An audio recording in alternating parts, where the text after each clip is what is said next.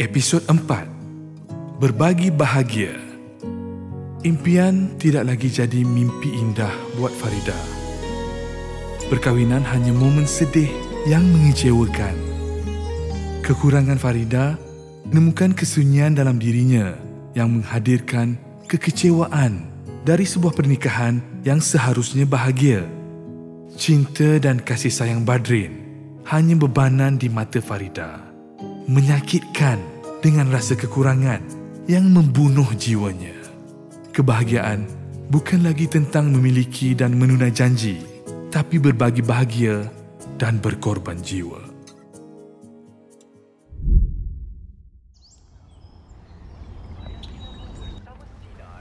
Hai dah. Kita dah sampai dah kat rumah. Tu tengok tu.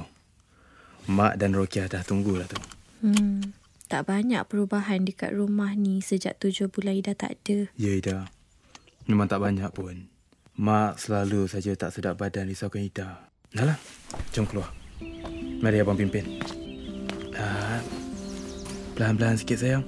Tengok tu. Mak, Ida. Ida, selamat balik nak. Ya Allah Ida, Mak doa siang malam supaya Ida selamat balik rumah sayang. Masuklah dulu. Duduk kat kerusi yang dah Kia siapkan ni, Badrin. Baik-baik nak. Ida, nanti pelan-pelan jalan tu nak. Ha, sebagai menyambut kepulangan Ida hari ni, apa yang dah Mak dengan Kia buat? Ha. Ha, tu jangan bimbang. Kami dah siapkan hidangan yang paling istimewa untuk Ida. Untuk Ida saja. Eh, Badrin. Untuk kita sama-sama lah, Badrin. Kita kena ucapkan syukur pada Allah, nak. Apa yang nak disyukurkannya, Mak? Ida bukannya boleh dapat kaki Ida balik pun. Ida. Ida tahu, Mak. Abah Badrin dengan Kiah ni dah cuba macam-macam cara dah untuk hiburkan hati Ida. Tapi tak payahlah eh. Susah-susah nak buangkan masa untuk Ida. Sebab walau dengan apa cara sekalipun, hati Ida ni dah hancur. Astaghfirullahalazim, Ida. Ida, jangan cakap macam tu, nak. Jangan cakap macam tu, nak. Kalau hati kau yang hancur, nak.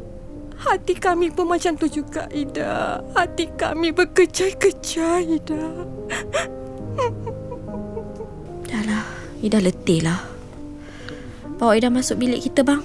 Mak Ma, Ida mungkin letih tu. Bagi dia masa ya. Kia, mak mana yang tak sedih tengok anak dia yang dulunya ceria. Asyik murung begini. Ya Allah.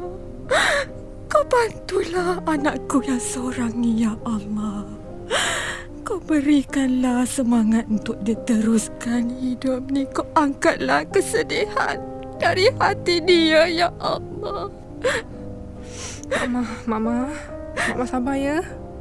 Mama sabarlah. Kita kena kuat untuk Ida.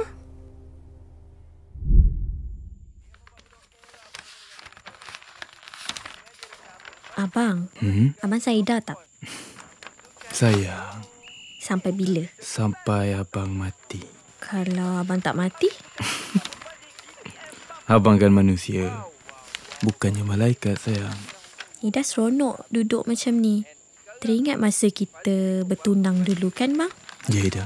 Kalau dulu, malam-malam minggu, abang selalu bawa Ida pergi tepi pantai. Sekarang ni pun kalau Ida nak, abang boleh ambil kereta. Eh, tak nak lah. Ida tak nak dah pergi pantai. Tak nak. Dengan abang pun tak nak. Dengan abang lagi lah Ida tak nak. Kenapa? Ida malu. Ida. Berapa kali dah abang cakap. Abang tak suka tau. Ida sebut perkataan malu tu lagi. Apa yang nak dimalukan? Ha? Bukannya Ida tak ada hidung pun. Ida tak ada kaki, bang. Abang lupa ke? Ida. Setiap orang ada kekurangannya sayang. Abang tak pun. Abang kacak, tinggi, sempurna. Mungkin Ida yang tak nampak kelemahan abang. Kalau ada pun yang kurang tu, isteri abang ni, kudung, cacat. Ida. Abang, dulu, ke mana-mana pun kita pergi, orang suka lihat kita berduaan. Mereka kata abang dan Ida sama padan. Tapi sekarang ni Ida sedar diri. Ida dah tak sepadan dengan abang. Kita duduk tak sama rendah, berdiri pun tak sama tinggi. Dan Ida. Ida, kalau tujuan Ida ajak abang duduk dekat luar ni untuk bangkitkan perkara yang bukan-bukan, baik kita masuk saja. Ida sedih tengok abang. Kenapa pula? Ha? Kenapa abang pula yang Ida sedih? Kan abang tak sedih tau. Abang sedikit pun tak susah. Hati abang ni dulu dan hari ni sama. Abang tak kesal sikit pun. Abang tahu abang yang mengakibatkan Ida sampai Ida jadi macam ni. Abang yang bersalah, abang punca dia Ida. Abang, tujuan Ida cakap macam ni bukan nak letak kesesalan ni pada abang. Cuma cuma Ida cinta sangat dekat abang. Ida nak abang hidup bahagia macam orang lain. Abang bahagia sekarang ni dah. Abang bahagia. Abang tak payahlah nak bohong. Tak ada siapalah yang bahagia kalau ada isteri cacat macam Ida ni. Astaghfirullahalazim Ida. Ida tahu cita-cita abang tinggi. Abang nak lihat rumah kita dipenuhi dengan anak-anak. Tapi... Tapi sekarang Ida tak mampu nak melahirkan walau seorang anak pun untuk abang. Dan abang tak kesalkan perkara itu pun Ida. Abang, abang tolonglah. Jangan disebabkan abang nak sedapkan hati Ida, abang sembunyikan penderitaan hati abang sendiri. Ida tahulah, Ida pun ada hati, ada perasaan. Dah lah Ida. Sudah okey sayang. Mari kita masuk. Kejap bang, ada benda lagi yang Ida nak cakap. Apa lagi Ida? Abang tak nak dengar Ida merepek benda yang bukan-bukan. Abang tak suka dengar Ida cakap mengikut perasaan Ida. Kut sedap mulut Ida saja. Tak, tak, tak, tak. Abang kali ni, Ida nak cakap mengikut kehendak alam. Mengikut keadilan hidup yang perlu setiap manusia rasa. Abang tak faham. Ida nak abang keluar berjalan-jalan. Abang pergilah mana-mana pun yang abang rasa dapat tenangkan hati abang. Ida tak marah pun kalau abang balik lambat. Cakap-cakap Ida ni, seolah-olah Ida dah tak perlukan abang lagi dalam rumah ni. Tak, bukan macam tu maksud Ida. Ida perlukan abang. Abang je lah tempat Ida meletakkan kasih sayang dan harapan.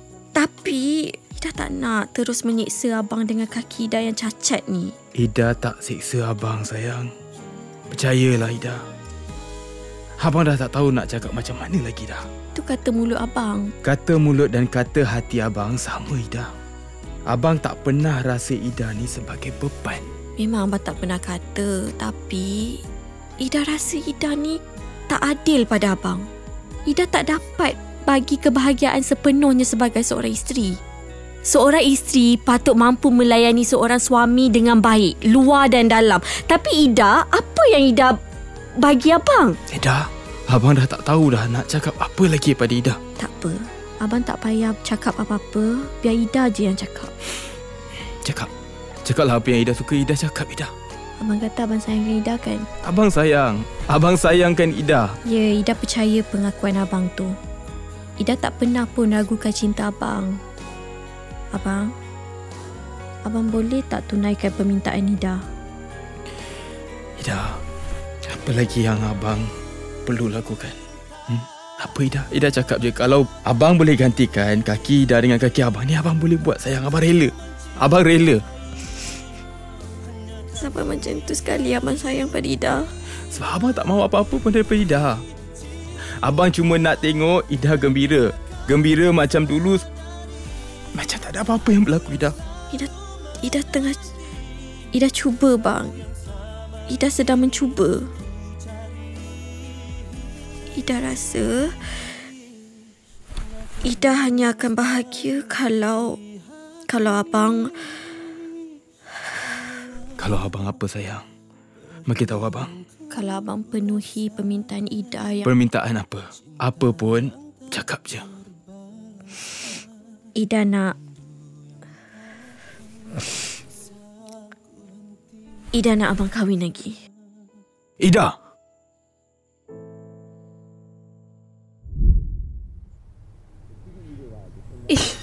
Kau gila ke Ida? Kau nak aku kahwin dengan Abang Badrin? Tak. Itu tak mungkin Ida Tak mungkin Kia, kau saja satu-satunya sahabat yang paling aku kasih. Janganlah kau hampakan permintaan aku ni. Aku sayangkan kau Ida Dari mula-mula kita berkenalan dulu Aku tahu Aku sayangkan kau Tapi Janganlah kau Minta sesuatu yang mustahil macam ni Ida Ni bukan perkara mustahil, Kia. Tidak Ida Aku kata tidak Ini permintaan yang gila Aku ingat kau sajalah yang dapat tolong aku, Kia. Aku bersedia menolong kau dengan apa cara sekalipun Ida Tapi nak Nak tunaikan permintaan untuk un, Tak mungkin Ida Kenapa tak mungkin? Apa yang kurangnya Abang Badrin tu? Apa? Cakaplah. Tak ada apa yang kurang Kalau macam tu kenapa kau tolak? Kau gila dah Ida Kau dah gila Aku Aku tak sanggup Mendirikan istana Atas kehancuran hati perempuan lain Lebih-lebih lagi Hati kau Ida Kau ambil aku sendiri Kia, hati aku takkan hancur. Tak ada perempuan yang rela melepaskan suaminya ke tangan orang lain Ida Kia, aku ni lain. Aku bukan macam perempuan biasa. Kia, kau percayalah. Tolonglah percaya aku. Aku lagi rela kalau kau yang gantikan tempat aku daripada orang lain. Ida Kau tak terfikir ke Apa nanti tuduhan masyarakat terhadap aku Seorang perempuan yang mencuri suami sahabat karibnya Hah, Tak Tak Ida aku tak sanggup Sampai hati kau, Kia. Kau ingat tak aku pernah cakap dulu? Kalau berkongsi kasih dengan kau, aku sanggup. Aku rela, Kia. Ida Tolonglah Tolonglah jangan desak aku macam ni Aku tak sangka kau tergamak eh. Hampakan hati aku. Ida Kalau aku penuhkan permintaan kau Aku Akan lebih zalim Lebih kejam Dari seekor binatang buas Ida Aku tak mau menambahkan Penyesalan batin kau Ida Aku tak mau Melukai hati Teman yang paling aku kasihi Tapi ni kan permintaan aku, Kia. Ini saja yang aku harapkan dari kau. Kalau kau tolak, hati aku ni hampa sehampa-hampanya.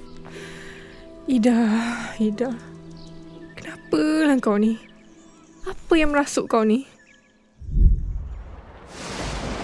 Abang tak faham permintaan Ida ni. Ida cakap Ida sayangkan abang. Segala yang Ida lakukan ni, Abang, ialah atas nama kasih sayang Ida yang suci pada Abang. Tapi abang tak perlukan pengorbanan sebesar ni Ida. Ida pun tak perlukan pengorbanan sebesar yang Abang berikan pada Ida. Itu dah jadi kewajipan abang sebagai seorang suami dah. Ida pun ingin menjalankan kewajipan sebagai seorang isteri yang bertimbang rasa. Susah. Susah untuk abang laksanakan permintaan pelik Ida ni. Abang ini untuk kebahagiaan kita bersama. Kita kena saling berkorban. Korban? Ha? Abang tahu Ida selalu fikir lelaki ni suka main kayu tiga. Tapi abang bukan binatang tau. Suami orang lain mungkin Ida. Mungkin dia orang suka. Tapi bukan abang. Bagi Ida, Abang, Abang ni bersifat malaikat, bukan binatang. Sebab itulah abang tak boleh nak penuhi permintaan Ida ni. Abang, Abang tolonglah. Kau tahu kan Ida, abang tak suka dipaksa. Abang pilihlah antara dua. Abang tinggalkan Ida ataupun Abang penuhi permintaan Ida. Ida! Mencintai tidak harus ada rasa memiliki. Kasih sayang harusnya dikongsi sekalipun rasanya membunuh jiwa. Pengorbanan Farida bukan lagi untuk dirinya, melainkan demi kebahagiaan Badrin. Lelaki sebaik itu, suami sesempurna itu, berhak menikmati bahagia. Impian dan harapan Badrin adalah kebahagiaan Farida. Apakah semuanya sudah ditakdirkan? Kebahagiaan yang tercipta hanya sementara untuk mereka. Cinta hadir dari dua jiwa yang membina impian untuk menggapai bahagia. Akhirnya hancur kerana sebuah kekurangan.